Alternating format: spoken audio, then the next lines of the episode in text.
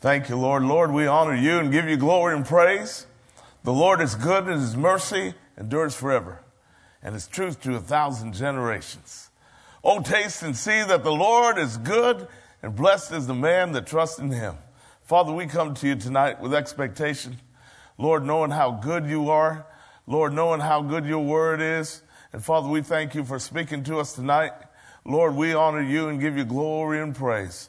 Father, it's our desire to, to leave here tonight going up to a, a new level, going from faith to faith and from glory to glory and from strength to strength. And we thank you, Father, that this is going to be accomplished in this place tonight, and that Jesus is lifted up and glorified. And Lord, that we're leaving here with a greater appreciation than ever before for the work that the Lord Jesus did on our behalf. And for this, we take the time to say thank you, and we love you, and we honor you in Jesus' name. Amen. Find somebody close by and say hey to somebody. Tell them Merry Christmas. Good to see you. And then you can take your seat.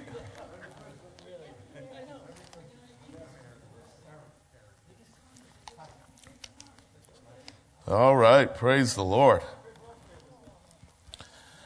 Well, I tell you, we've got some, some word to get into tonight. We're picking up something that we actually left off two weeks ago, back on November thirtieth, um, and a, a series that we started in October and, and have run through. But, but uh, uh, the, this is on uh, the weapons in your mouth. And we started talking about the Word of God and uh, the way Jesus used the Word against the enemy, and how how, how uh, swift he was, and how um, strategic he was, and how skillful he was with "it is written" to put the enemy on the run when the tempter came to him. And then uh, we, we also talked about praise being a weapon in our mouth, and, and how uh, uh, the, the very weapon of praise actually can shut the enemy up. It can still the enemy and the avenger. Thank the Lord for that. And then uh, last time we started getting into the, the, the topic of the blood of Jesus, and how the blood of Jesus is actually um, one of the weapons that we need to have continually in our mouth, to speak the blood, to declare what the blood has done for us. Uh, you know, uh, we looked at Psalm one oh seven, verse two, and uh, it just very simply says, "Let the redeemed of the Lord say so." Psalm one oh seven verse two says that. And uh, the idea of "let the redeemed of the Lord say so" means you got to know that you're redeemed. You got to know who your Redeemer is. But then also you know what you've been redeemed from. Praise the Lord. But then also you know what you've been redeemed with. And that's where Peter said that we've not been uh, redeemed with uh, corruptible things like silver or gold, But but we've been redeemed with the precious blood of Christ, as of a lamb without blemish and without spot. Thank God for that. Amen. And uh, uh, the uh, the old timers used a term called "plead the blood," and sometimes, you know, we would hear that and not necessarily uh, fully understand what it means, because uh, the uh, we're not defining our terms. But I'm going to give you the Pastor Ray definition of what it means to please the blood, to plead the blood. Uh, uh, my definition of pleading the blood, and I think it's a good one, is when you speak out and when you make a case regarding what the Bible says that the blood does for you. All right? When you speak out and make a case regarding what the Bible says that the blood does for you. And with your words, you can stake a claim on that provision. Thank God. Hallelujah. Now, um, one interesting thing we saw, and we're going to do a little review at first, because uh, uh, I, I saw that it was uh, it was just not possible to really dig into what I want to do tonight without uh, relaying some foundation. So we'll do a little bit of review first, um, or review, review, review. I'm putting my emphasis on the right syllable. You know what I'm saying? Uh, but uh, the, the interesting thing you see in Scripture is that God has actually invited us to state our case. And we, we see this in Isaiah chapter one, verse eighteen, where, where God says, come now and let us reason together, says the Lord. Though your sins are like scarlet, they shall be as white as snow. Though they are red like crimson, they shall be as wool. And the New American Standard of that actually says, come now and let us debate your case. Imagine God giving you an invitation for a debate. Wow. But the debating of your case has to do with something very particular. It has to do with you being delivered from what would leave a stain on you and being delivered into a stain-free condition. Hallelujah. So rather than you having the, the, the stain of your sin on you and, and, and de- dealing with the, the, the stain of your uh, life and your former conduct and the stain that everybody has just from being a fallen member of the human race. But thank God that Jesus by his blood delivers us into a stain-free condition. And imagine that God would want to go ahead and give us an invitation to come and plead our case before him. And the fact that he's not looking for us to plead our case before him so that we lose. No, he's actually cheering you on. He wants you to win that debate. He wants you to win uh, that that uh, th- that time in the court of heaven. Look at this. This is also the book of Isaiah, chapter forty-three, starting with verse twenty-five. And this is where he says, I, even I, am he who blots out your transgressions for my own sake, and I will not remember your sins. Hallelujah. Now, what else does he say? He says, put me in remembrance. Let us contend together. State your case that you may be acquitted. Imagine, God wants you to win. God wants you to win your case before him. He's inviting you to go ahead and put him in remembrance. Put him in remembrance of his covenant. Put him in remembrance of his promise. Put him in remembrance of his provision that he made to redeem us and to wash our sins away. Hallelujah. And also, he says that when it comes to your and my sins, that he's got voluntary amnesia. He doesn't say that I cannot remember your sins. He says, I will not remember your sins. As a matter of God's own will, he says, I have forgotten your sins. Hallelujah. I'm happy about it, somebody. I know you are too. Amen. Now, So uh, as we're stating our case before God, this case that we're stating uh, uh, has to do with our standing before God. That that we're we're reminding him of the fact that he has made these provisions for us, provisions to blot out our transgressions, and provisions, like I said, to voluntarily forget our sin. Glory to God. Now, since we're using legal terms and courtroom terms, let's go ahead and take that a step further and look at something that the scripture says in Revelation chapter twelve. Chapter twelve of Revelation, we'll start with verse ten there. And we're, we're just uh, going through some of the things that we hit last week to lay a foundation for what we'll build further tonight. Revelation twelve, uh, starting with ten. Uh, then I heard a loud voice saying in heaven, now salvation and strength and the kingdom of our God and the power of his Christ have come. For the accuser of our brethren, who accused them before our God day and night, has been cast down. And they overcame him. They is the brethren. Him who got overcome is the accuser of the brethren. They overcame him by the blood of the Lamb and by the word of their testimony, and they did not love their lives to the death.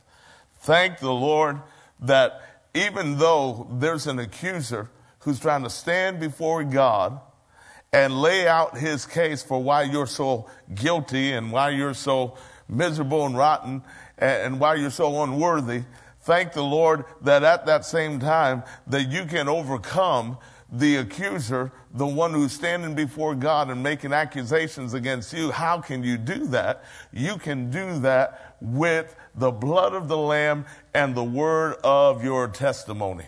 Another word for testimony there, you could actually replace it with the word record, the word of your record. Um, it's sometimes translated testimony, sometimes in Scripture uh, uh, translated as record. The Apostle John used that terminology several times. Uh, this is the record that we have, or this is the record that God gave us. But I, I like that term record, because when I think of uh, uh, a record, you know, I think of it in uh, legal terms or criminal terms of having a criminal record. And thank God that in Christ we no longer have a record. Thank God that in Christ your record has been expunged. That which was once held over your head and that which was once uh, uh, uh, held against you is now no longer held against you. Your record has been expunged, and your case looks like this. You ready for this? Your case looks as follows: that although you are guilty of the charges that the accuser brings against you, your defense attorney, who happens to be the son of the righteous judge who's presiding over your case, has personally done the time for your crime. Let me say it again. Oh, my goodness. We need, that's the gospel in a sentence right there. That, that although you are guilty of the charges that the accuser brings against you, your defense attorney, who happens to be the son of the righteous judge who's presiding over your case, has personally done the time for our crimes. Glory be to God. And you know, you have an advantage in the courtroom when your judge is your daddy and your defense attorney is your older brother. Praise the Lord. Come on now. you, you will shout before you leave here tonight if you start thinking about some of this. Hallelujah. Um, Let, let's go and uh, uh, take this a step further.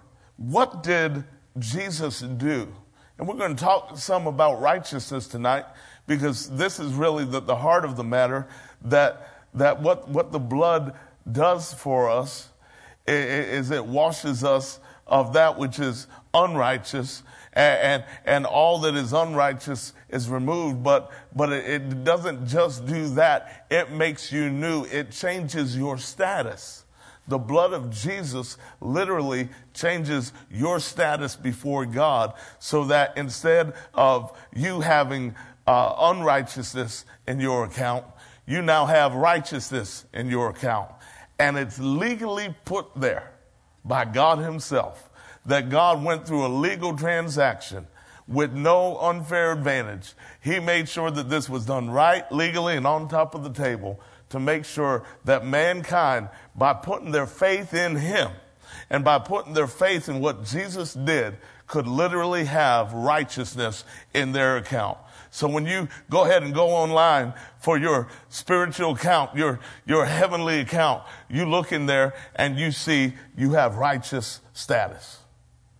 That seems too good to be true, but I gotta tell you, it's in there, because let's look at it. Second Corinthians five and verse twenty-one, for he made him, that being Jesus, who knew no sin, to be sin for us, that we might become the righteousness of God in him.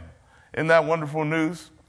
That's the great exchange that, uh, you, you know, uh, you, you can look at it that all you had were liabilities and all God had was assets. And, and he took your liabilities and my liabilities and put it into his account.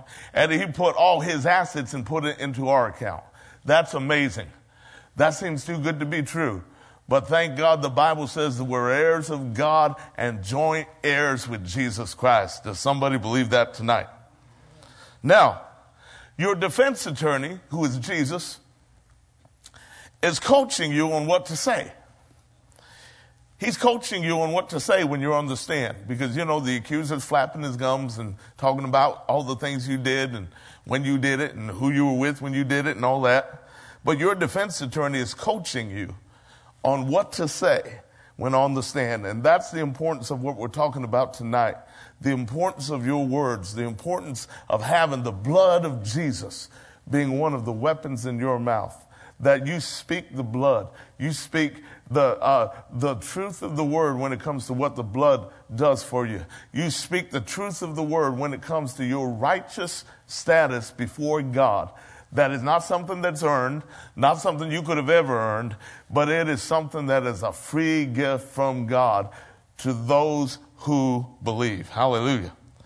And so that defense attorney is just trying to get you to not say anything except exactly what he's telling you to say. That's, that, that's how important this is.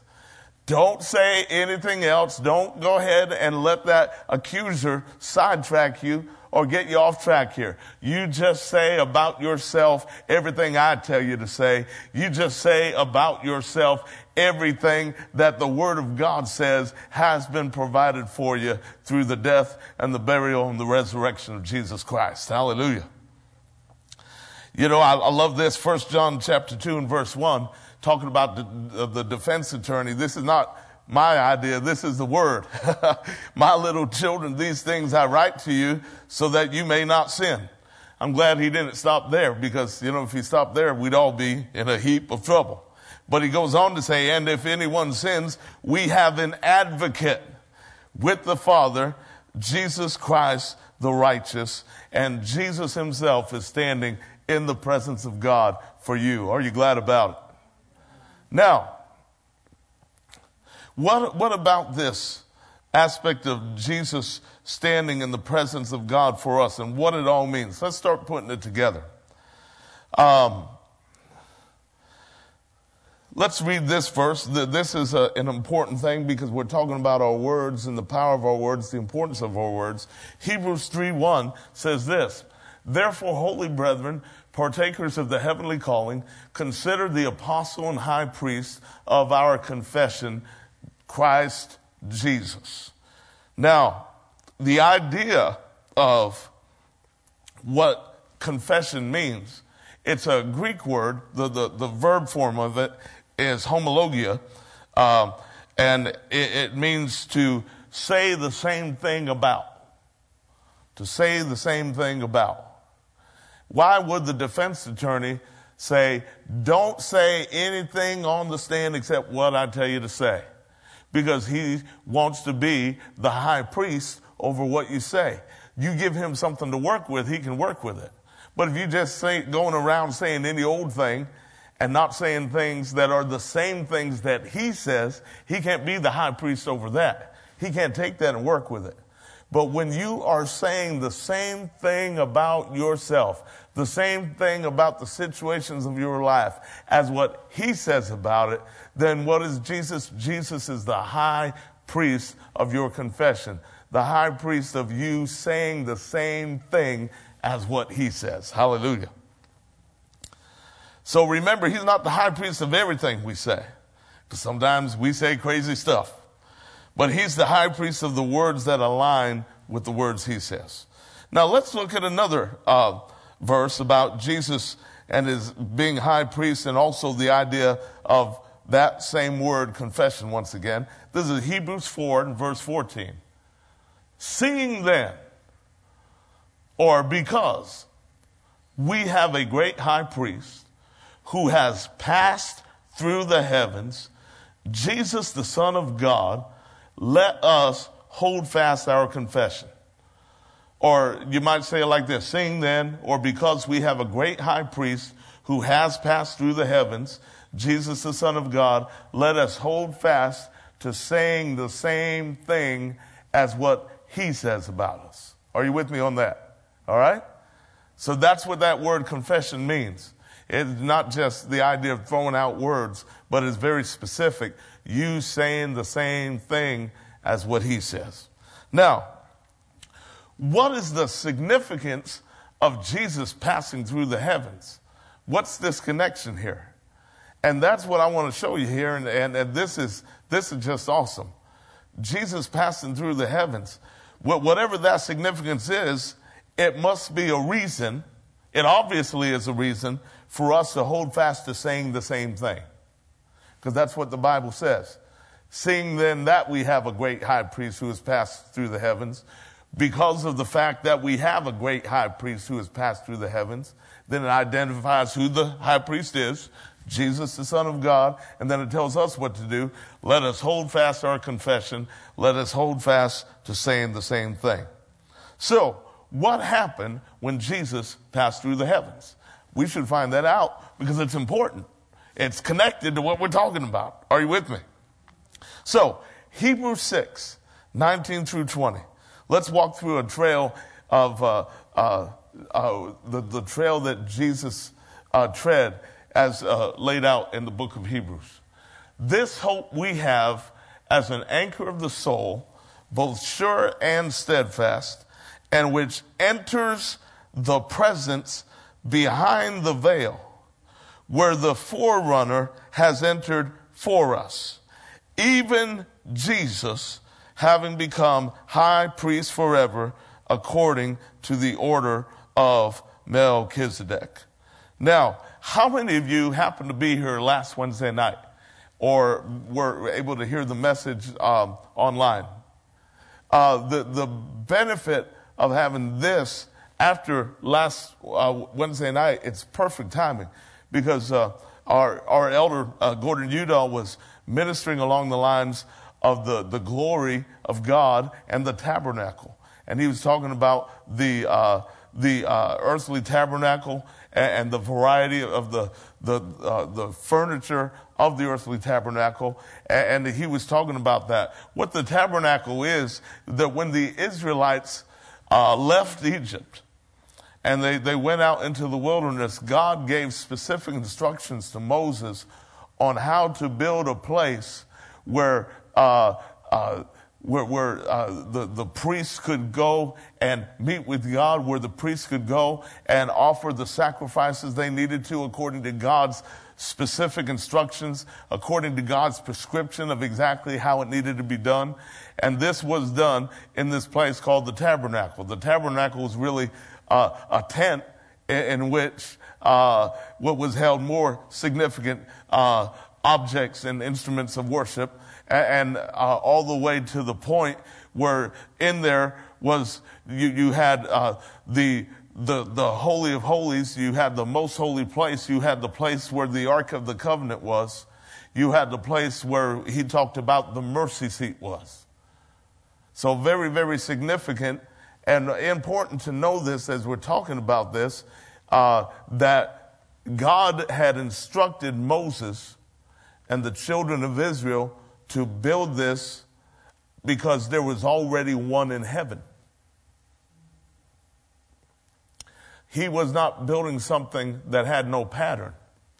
When Moses went into the mountain with God, that's Mount Sinai where he received the Ten Commandments, he was able to see, and God was able to download those instructions to him. You know, people make the joke about having things downloaded in the, into the tablet, in the cloud. Having fun tonight. but but but of course God really downloaded these instructions into Moses so that he could go ahead and construct something here on earth that is absolutely based on the pattern of what was in heaven. Hallelujah. That's awesome. So part of that is this veil. This veil was the, the thing that you had to go through to be able to get in to The, the the Holy of Holies. As a matter of fact, remember when Jesus was crucified, the gospel says that the veil of the temple was rent. I mean, it was torn from the top right down to the bottom. Remember reading that in the gospel? That's the same veil, except that one there, the one that got ripped, was the one that's here on earth. But here, Jesus went through or went behind the veil of the real tabernacle that's in heaven. So you got the master copy in heaven, and then you, you or, or the master in heaven, and then you got the copy on earth, if you want to use those terms. Now let's go ahead and continue a little bit further. So we see, what did Jesus do? How did Jesus pass through the heavens? Well, he entered the presence behind the veil, and he did that as our forerunner because it was his intention for him not just to go there on our behalf and that was it, but to actually go there as the forerunner so that we could thereafter go behind the veil into the very presence of God in the same way that Jesus himself did. Wow. Hallelujah.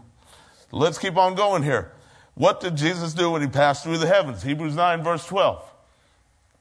Not with the blood of goats and calves, but with his own blood, he entered the most holy place, once for all, having obtained eternal redemption.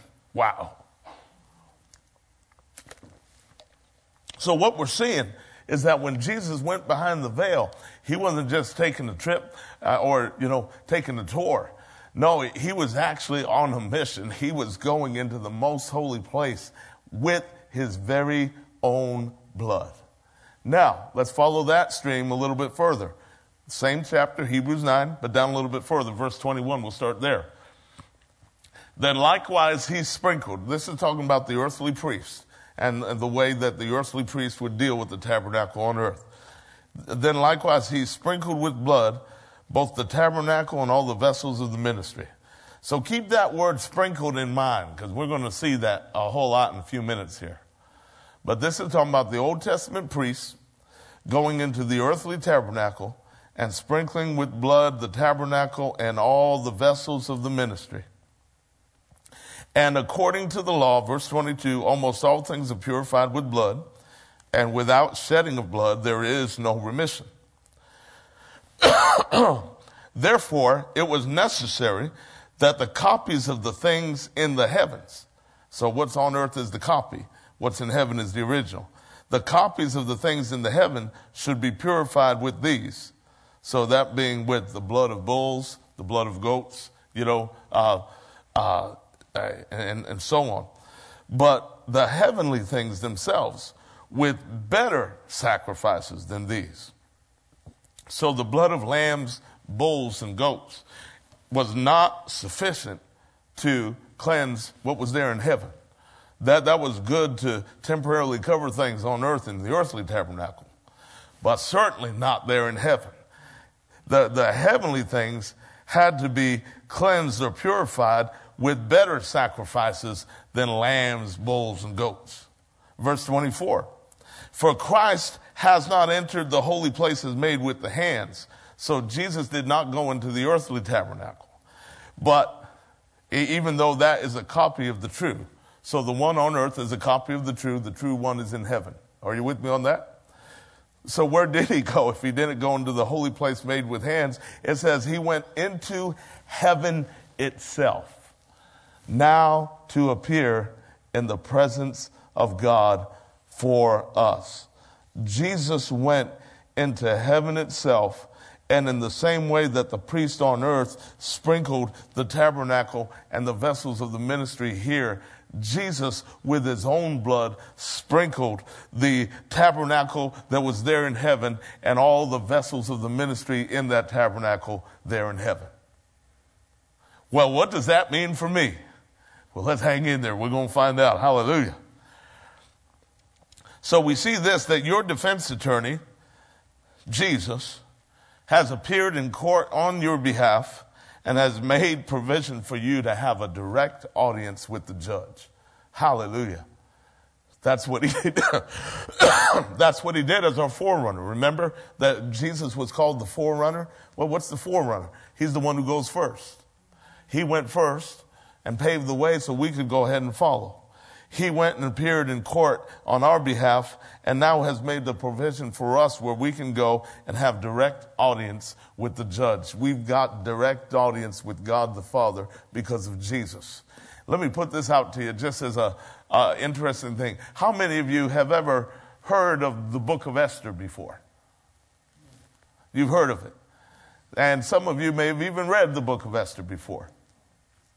Well, one thing in the book of Esther that's very interesting is that uh, the protocol of the time was that in order to approach the king, you could not approach the king uninvited. You needed to be invited. And if you uh, went in uninvited, one, one of two things could happen. You could go ahead and get, lose your head, or the king could raise his scepter. And if he raised his scepter, that means that you were granted access to come before the king. Now, the Bible says in the book of Hebrews chapter one, and this is just a nugget I want you to realize. It says regarding Jesus that a scepter of righteousness is the scepter of your kingdom.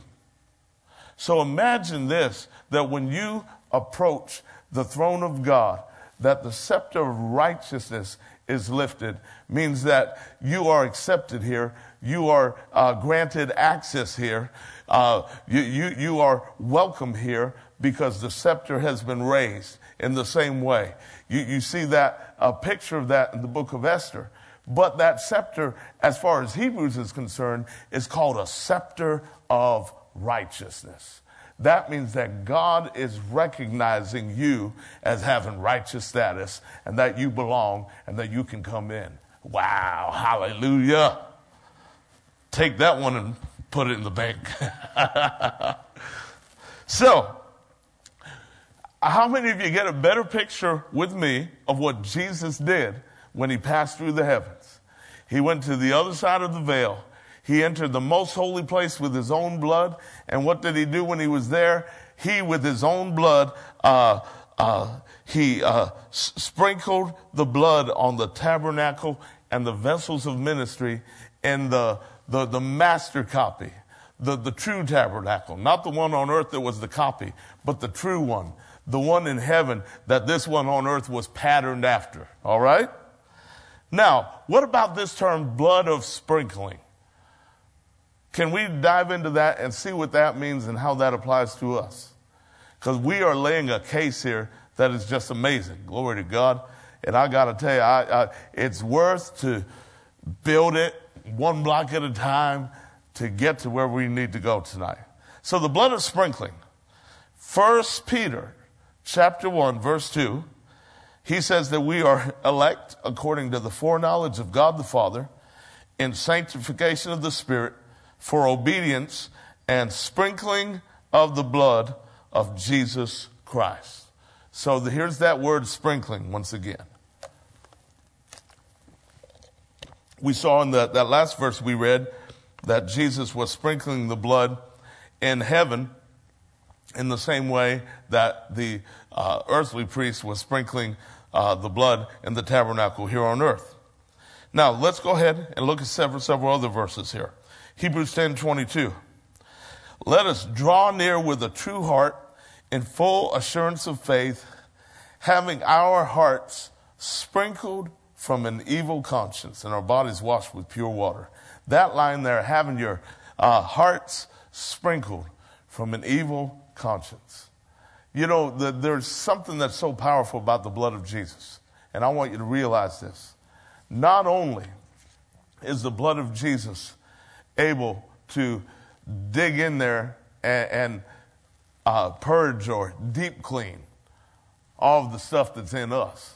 You, you know, you, you ever been to the car wash before and you could go ahead and just get the wash, or you, you could get the wash and the wax, or then there's the other option called the works. Hey, we all needed the works. We all needed a deep cleaning because you know what? There, there's uh, uh, the, the, the dirt of sin and the stain of sin was not just on the surface. I mean, it got into cracks and crevices. I mean, deep, deep into our, our, our soul, deep into our conscience. But the, the blood of Jesus, glory to God.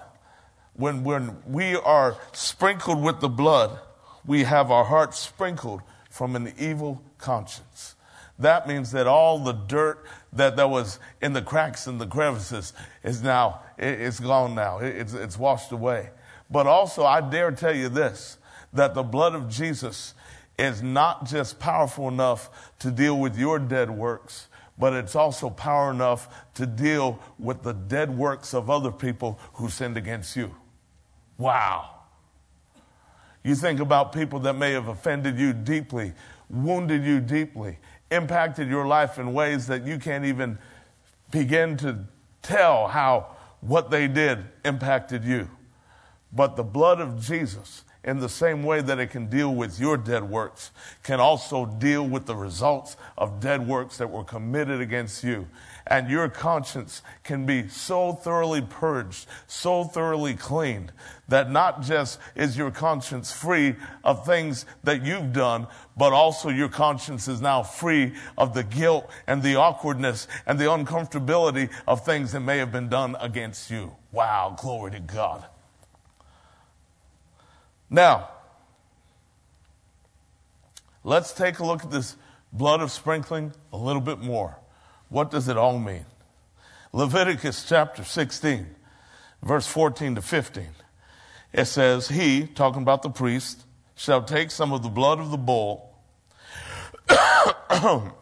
and sprinkle it with his finger on the mercy seat on the east side.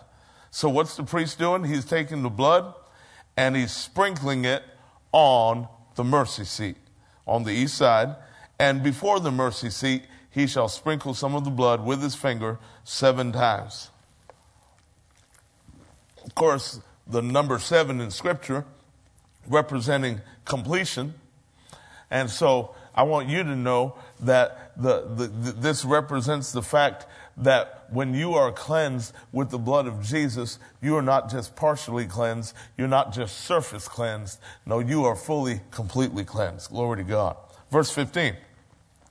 Then he shall kill the goat, the sin offering, which is for the people, bring its blood inside the veil. Does that sound familiar? Come on now.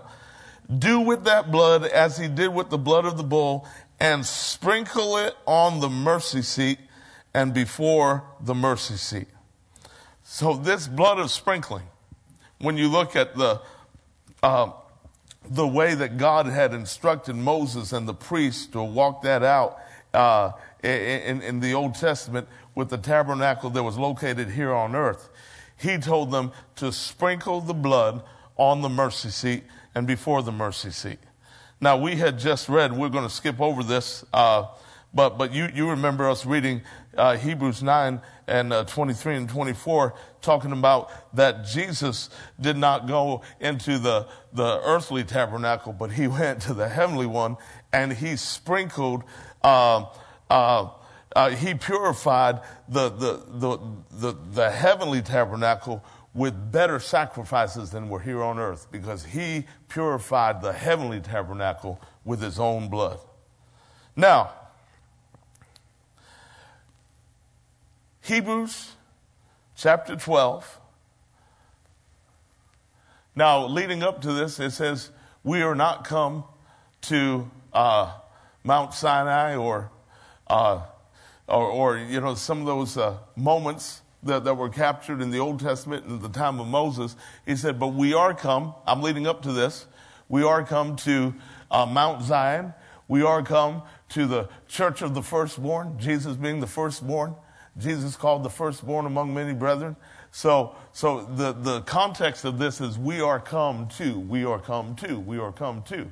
So in that context, it says we are come to Jesus, the mediator of the new covenant, and to the blood of sprinkling that speaks better things than that of Abel. Don't go to the next verse yet. So, uh, the blood of sprinkling that speaks better things than that of Abel. Do you remember Genesis chapter four, when Cain killed Abel, that God would actually say that the voice of your bro- brother's blood is crying to me from the ground? Remember that? And right in Hebrews eleven, as it's going through the Hall of Fame of Faith, God uh, remembers that again, and, and and and through through the writer of Hebrews makes reference to the fact that uh, that Abel, although he's dead, he's still speaking. So it talks about the voice of Abel's blood, and uh, th- that's an interesting thing. Uh, because we would never think in terms of blood speaking, but the Bible, right at the very beginning of the book, would put out that scenario and put out that possibility that, that the, the blood of Abel was actually crying out to God from the ground. And the likely call, the likely cry of his blood was for vengeance. You've heard of vengeance is mine, I will repay, says the Lord. The, the likely uh, cry of the blood of Abel was for to be avenged, as his life was take, unjustly taken away from him. But here it says that it, we've come to Jesus, the mediator of the new covenant, and to the blood of sprinkling that speaks better things than that of Abel, speaks better things than what Abel's blood was speaking. Wow. Well, if Abel's blood, and we surmise that the, the possibility is very great that Abel's blood was crying out for vengeance, what do you think that the blood of Jesus is crying out for? He's not looking for vengeance. No, as a matter of fact, this is the one who, when it was shed in his blood, said, Father, forgive them, for they know not what they do. Right in the middle of it. Right in the middle of shedding his blood, he uttered those words. So the blood of Jesus is not crying out for vengeance. I want you to know tonight, the blood of Jesus is crying out mercy. Hallelujah. Now, the blood of sprinkling that speaks better things than that of Abel, now verse twenty-five, see that you do not refuse him who speaks. Wow. So you've got the blood of Jesus speaking in heaven. The blood of Jesus is speaking better things than what Abel's blood spoke. But what does it say? It says, see that you do not refuse him who speaks. How big is that? Because it is absolutely the, the wrong track for us to be on, for, for the blood of Jesus to be saying one thing about us and us to be saying something different. It's actually totally off track for us, for the blood of Jesus to be making a declaration about us in one way and the way we speak about ourselves being totally contrary to that. Why? Because what are we told to do? We're told to say the same thing, remember? Say the same thing. So if the blood of Jesus is speaking and it's speaking better things than that of Abel, glory to God, we need to go ahead and be speaking the same things that the blood is speaking. Now, so we see that the blood of Jesus, the blood of sprinkling, as it's called, is speaking better things than Abel's blood did. Then it tells us, see that you do not refuse him who speaks. That's very important. But now, uh, uh, since this is the blood of sprinkling, where does the blood of sprinkling go? Does anybody remember? The blood of sprinkling, when the priest went into the tabernacle and sprinkled it with his fingers, where was he putting it? Right towards the mercy seat. Remember? Remember? Isn't that right? So he was taking the blood of sprinkling and sprinkling the mercy seat with it. Well, Jesus went into heaven itself, and he has sprinkled his blood on the, the mercy seat right there in heaven. The mercy seat right there in the heavenly Holy of Holies. Now, Exodus twenty-five, I want you to see this.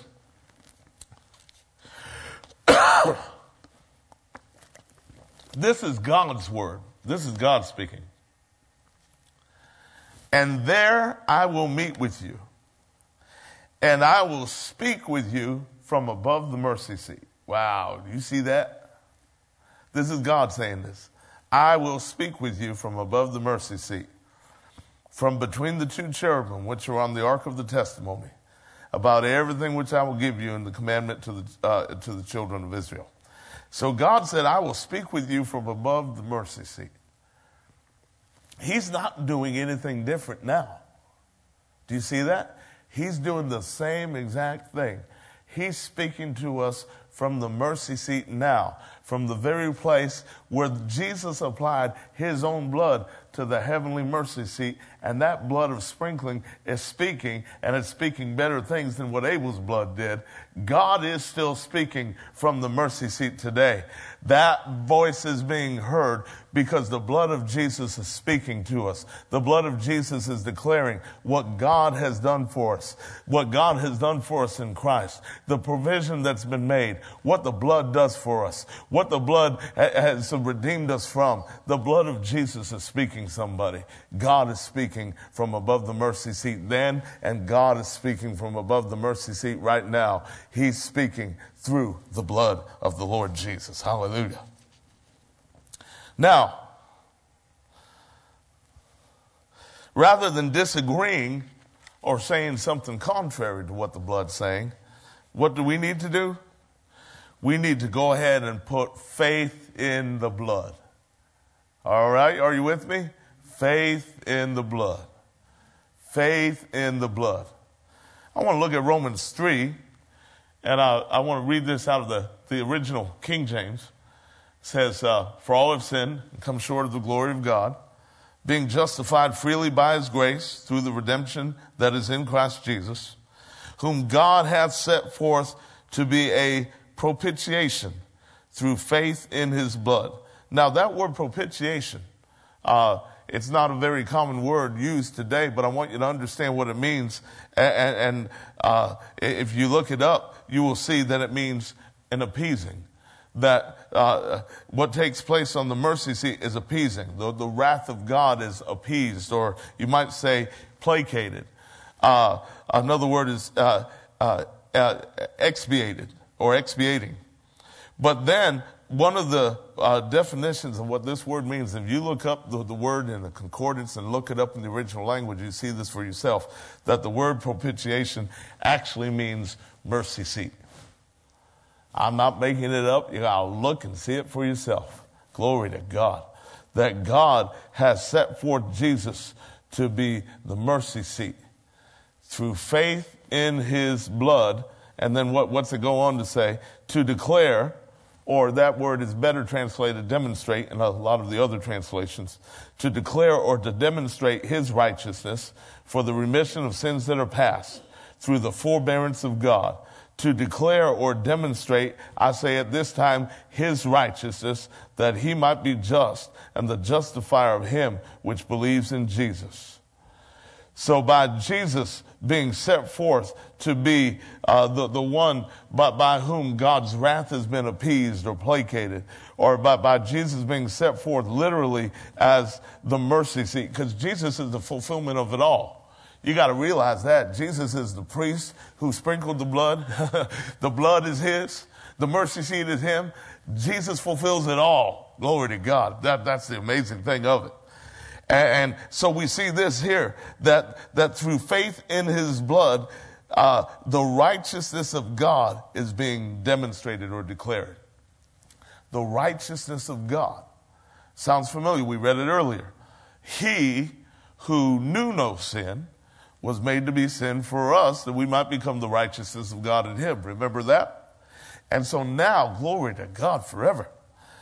Now, here we are with his righteousness being declared and demonstrated. His righteousness. Not ours, because yours won't cut it, mine won't cut it. No way would it cut it. But the very righteousness of God. And how do you have access to the righteousness of God? You have that access through faith in his blood. Wow. Hallelujah. First John one says it like this.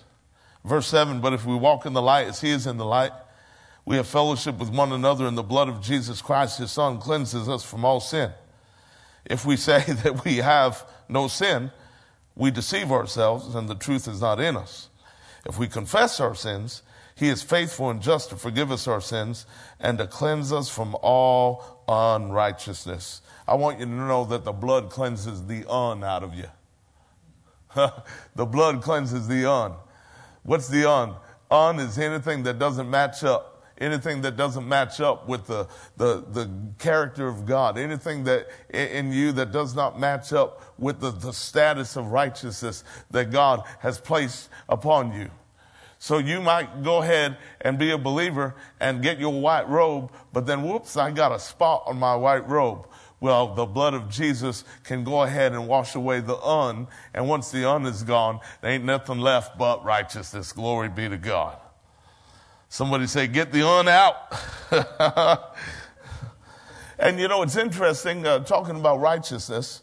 Uh, and uh, that that's a big theme of tonight, because that's the status that we get into because of the blood of Jesus. That's the status that we get into because of the shedding his, of his blood and the believing, uh, uh, uh, the, the putting faith in the blood. That's how we gain that status. But, but you know, uh, when I was growing up in church, I, I had some, some, some good stuff that was taught me, but it was incomplete. You know, if anybody said, what does the Bible say about right, righteousness? I'd be quick to say, well, Romans three ten says there's no right, none righteous, no, not one. And it also says in Isaiah that all our righteousness is like filthy rags. But here's the thing. All that did is tell you what a mess you had, what a problem you had, but it didn't say anything about the answer. Thank God that we can go ahead and look at verses like that to see the desperate situation that we were in, but also at the same time to recognize that God did not leave us that way, that by, by faith in the work of the Lord Jesus Christ, we can go ahead and actually have righteousness imputed to us, or uh, as we said before, uh, that righteousness can go ahead and be legally put into your account. Praise God. Now, how do you get righteous? Uh, and don't don't worry about putting these verses up because I'm going to go fast here. But uh, uh, in, in Romans one, you see that the righteousness of God is revealed from faith to faith in the gospel.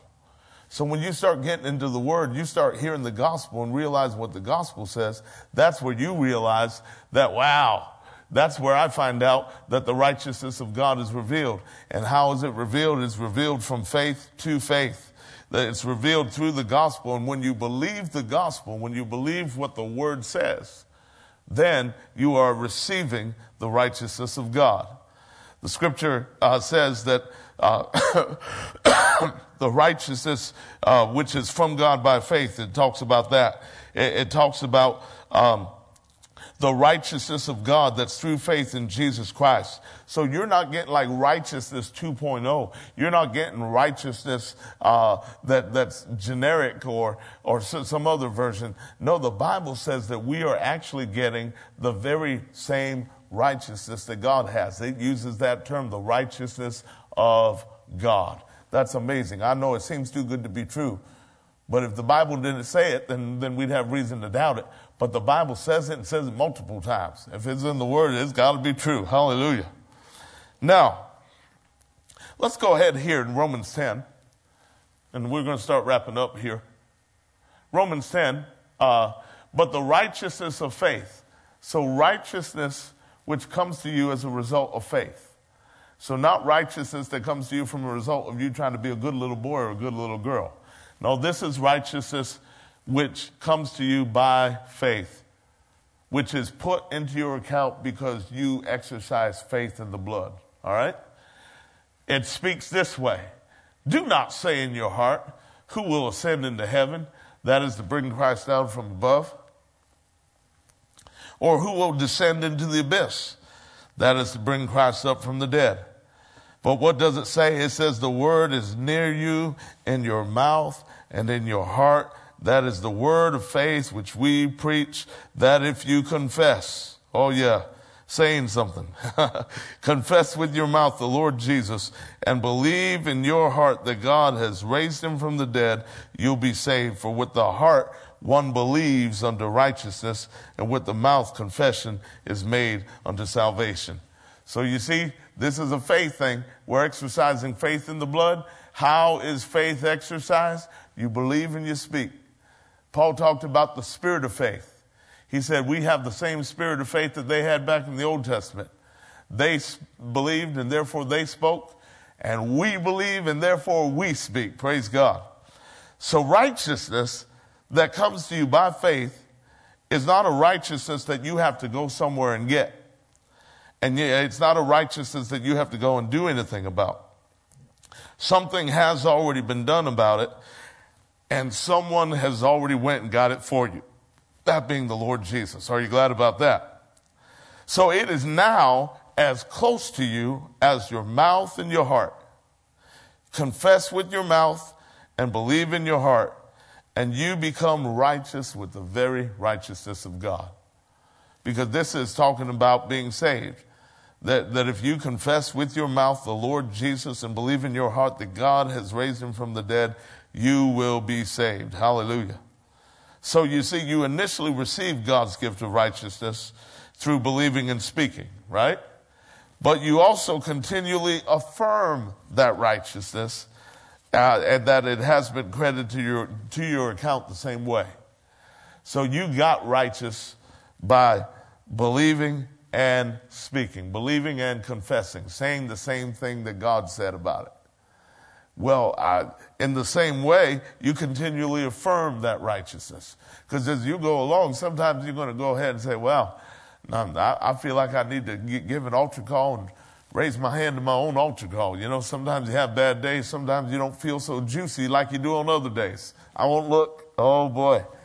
But, hey, we, we have those days. But I got to tell you, glory be to God, when you realize that having absolutely nothing to do with the way you feel, you can go ahead and look at yourself in the mirror and say, based on the blood of Jesus and based on the fact that I put faith in the blood, I can look at this person in the mirror and say, good morning, righteousness. And then you can go ahead and be bold about it. You can be confident about it. You can say the same thing about yourself that the blood of Jesus says about you. Not disagreeing with the blood, but agreeing with the blood. Not being shy about it, but being bold about it. Not, not, not holding back, but being outspoken about it. Imagine that. And that's why I want to close with this uh, series of verses right here, because there's something here that is just amazing. And when I looked up this word, I, I, I almost had to go ahead and just have a fit in my office. Ain't no fit like a benefit. Come on now. A praise fit.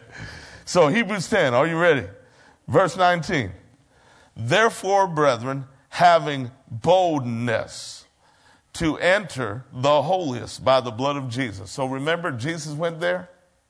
And Jesus went there not just to stand in the presence of God for you, but to provide the way where you can go and do the same thing he did, where he went there as your forerunner, and you can go after him into the very same place, standing before the very same one, Father God. Hallelujah.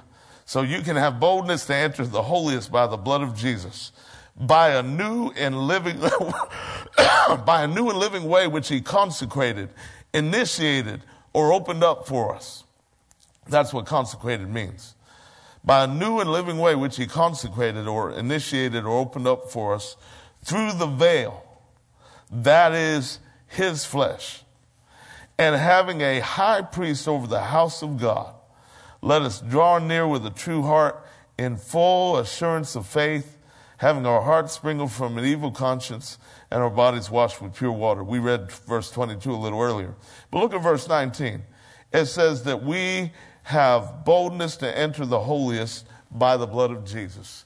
And I did something dangerous a few weeks back, and I looked up what this word boldness means in the Greek language. And I want to go ahead and read some of these words to you so that you can see some of the flavor of what this word means and how this word is used.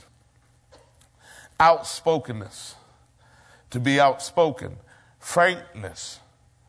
You, you, you ever hear somebody talking and say, oh, you're being very frank about that. Frankness, bluntness, boldness of speech, freedom in speaking, unreservedness in speech. So when this is telling us to have, uh, uh, that we have boldness to enter the holiest by the blood of Jesus, this is not just talking about a confident attitude or a, a, a you know, a confidence or, or, or an assurance. No, this is actually talking about the way you speak. So if we were to replace some of these words, having boldness to enter the holiest by the blood of Jesus, having outspokenness to enter the holiest by the blood of Jesus. Now, who are you trying to be outspoken against? Not God. You're agreeing with what God says. You're just talking louder than the accuser's talking, do you? uh, you? You can have frankness to enter the holiest by the blood of Jesus. Bluntness to enter the holiest by the blood of Jesus. Boldness of speech to enter the holiest by the blood of Jesus. Freedom in, sp- in speaking to enter the holiest by the blood of Jesus. Unreservedness in speech to enter the holiest by the blood of Jesus. So when you come in, you're not just coming in with a confident attitude. You're actually coming in saying something. That's what this is saying. You're coming in saying something. And what are you saying? You are saying the very same thing that he says. The very same thing that the blood of Jesus is saying about you right now, right there on the mercy seat in heaven. That's what we're saying about ourselves. We say the same thing. Glory be to God forever. And as you do this, how, what, what do you do? You overcome the accuser of the brethren with the blood of the Lamb and with the word of your testimony. Glory to God. Is anybody excited about Jesus tonight? Wow. Now, here's the thing. I know I hit you with a lot there, but, but we're very intentional. The notes are on the website, so you can go ahead and go through that again. But I want you to realize that, uh, you know, th- this is not about us just kind of being cute and having some kind of confident attitude. No, God is very specific about us speaking. He's very specific about that. I mean, you know, Jesus is the one who said, whosoever shall say to this mountain. Remember that? So the, the, the scripture is very specific about us speaking things, declaring things. And what, what are we to, to declare? Always declare what God said, just the way he said it. No additives, no preservatives, no high fructose corn syrup, nothing but the original. Come on, amen. Go ahead and stand up with me. Hallelujah. Thank you, Lord. Thank you, Lord. Those of you who are here tonight, if you'd like to go ahead and uh, uh, give, there, there's multiple ways that you can. You can either uh, give by uh, uh, the app, or you, you can go ahead and uh, text to give, or uh, go to our website, uh, faith c center dot com. And then you can also do this. You can also just do it the old-fashioned way. Stop by the table in the back. There's envelopes back there. And uh, uh, cash or check is good there. And uh, uh, what, what you can do is, uh, if you're writing out a check, make that check payable to F C C. Those of you that are giving um, online, and we're glad to have you all with us tonight, you can go ahead and uh, if you're writing out a check, like we said, you can go ahead and make that payable to F C C. Mail that to Faith Christian Center, ninety-five Sagamore Road, Seekonk, Massachusetts, zero two seven seven one. And uh, thank the Lord. It's always a joy to give to the work of God. Amen. Amen, amen. Hey, let's do one thing before we go. Uh, first of all, uh, if, if there's anybody in the house here tonight that does not know the Lord Jesus, and you heard Uh, you, you heard about the, the blood of Jesus, what the blood of Jesus can do, and you heard about God's provision for you to have righteous status before him, and you don't know if you've got it yet. Well, I tell you, you come see me if that's you tonight, because we want to go ahead and make sure that you are uh, leaving this place knowing that you know that you know that you are his and he is yours. Amen. So, so please.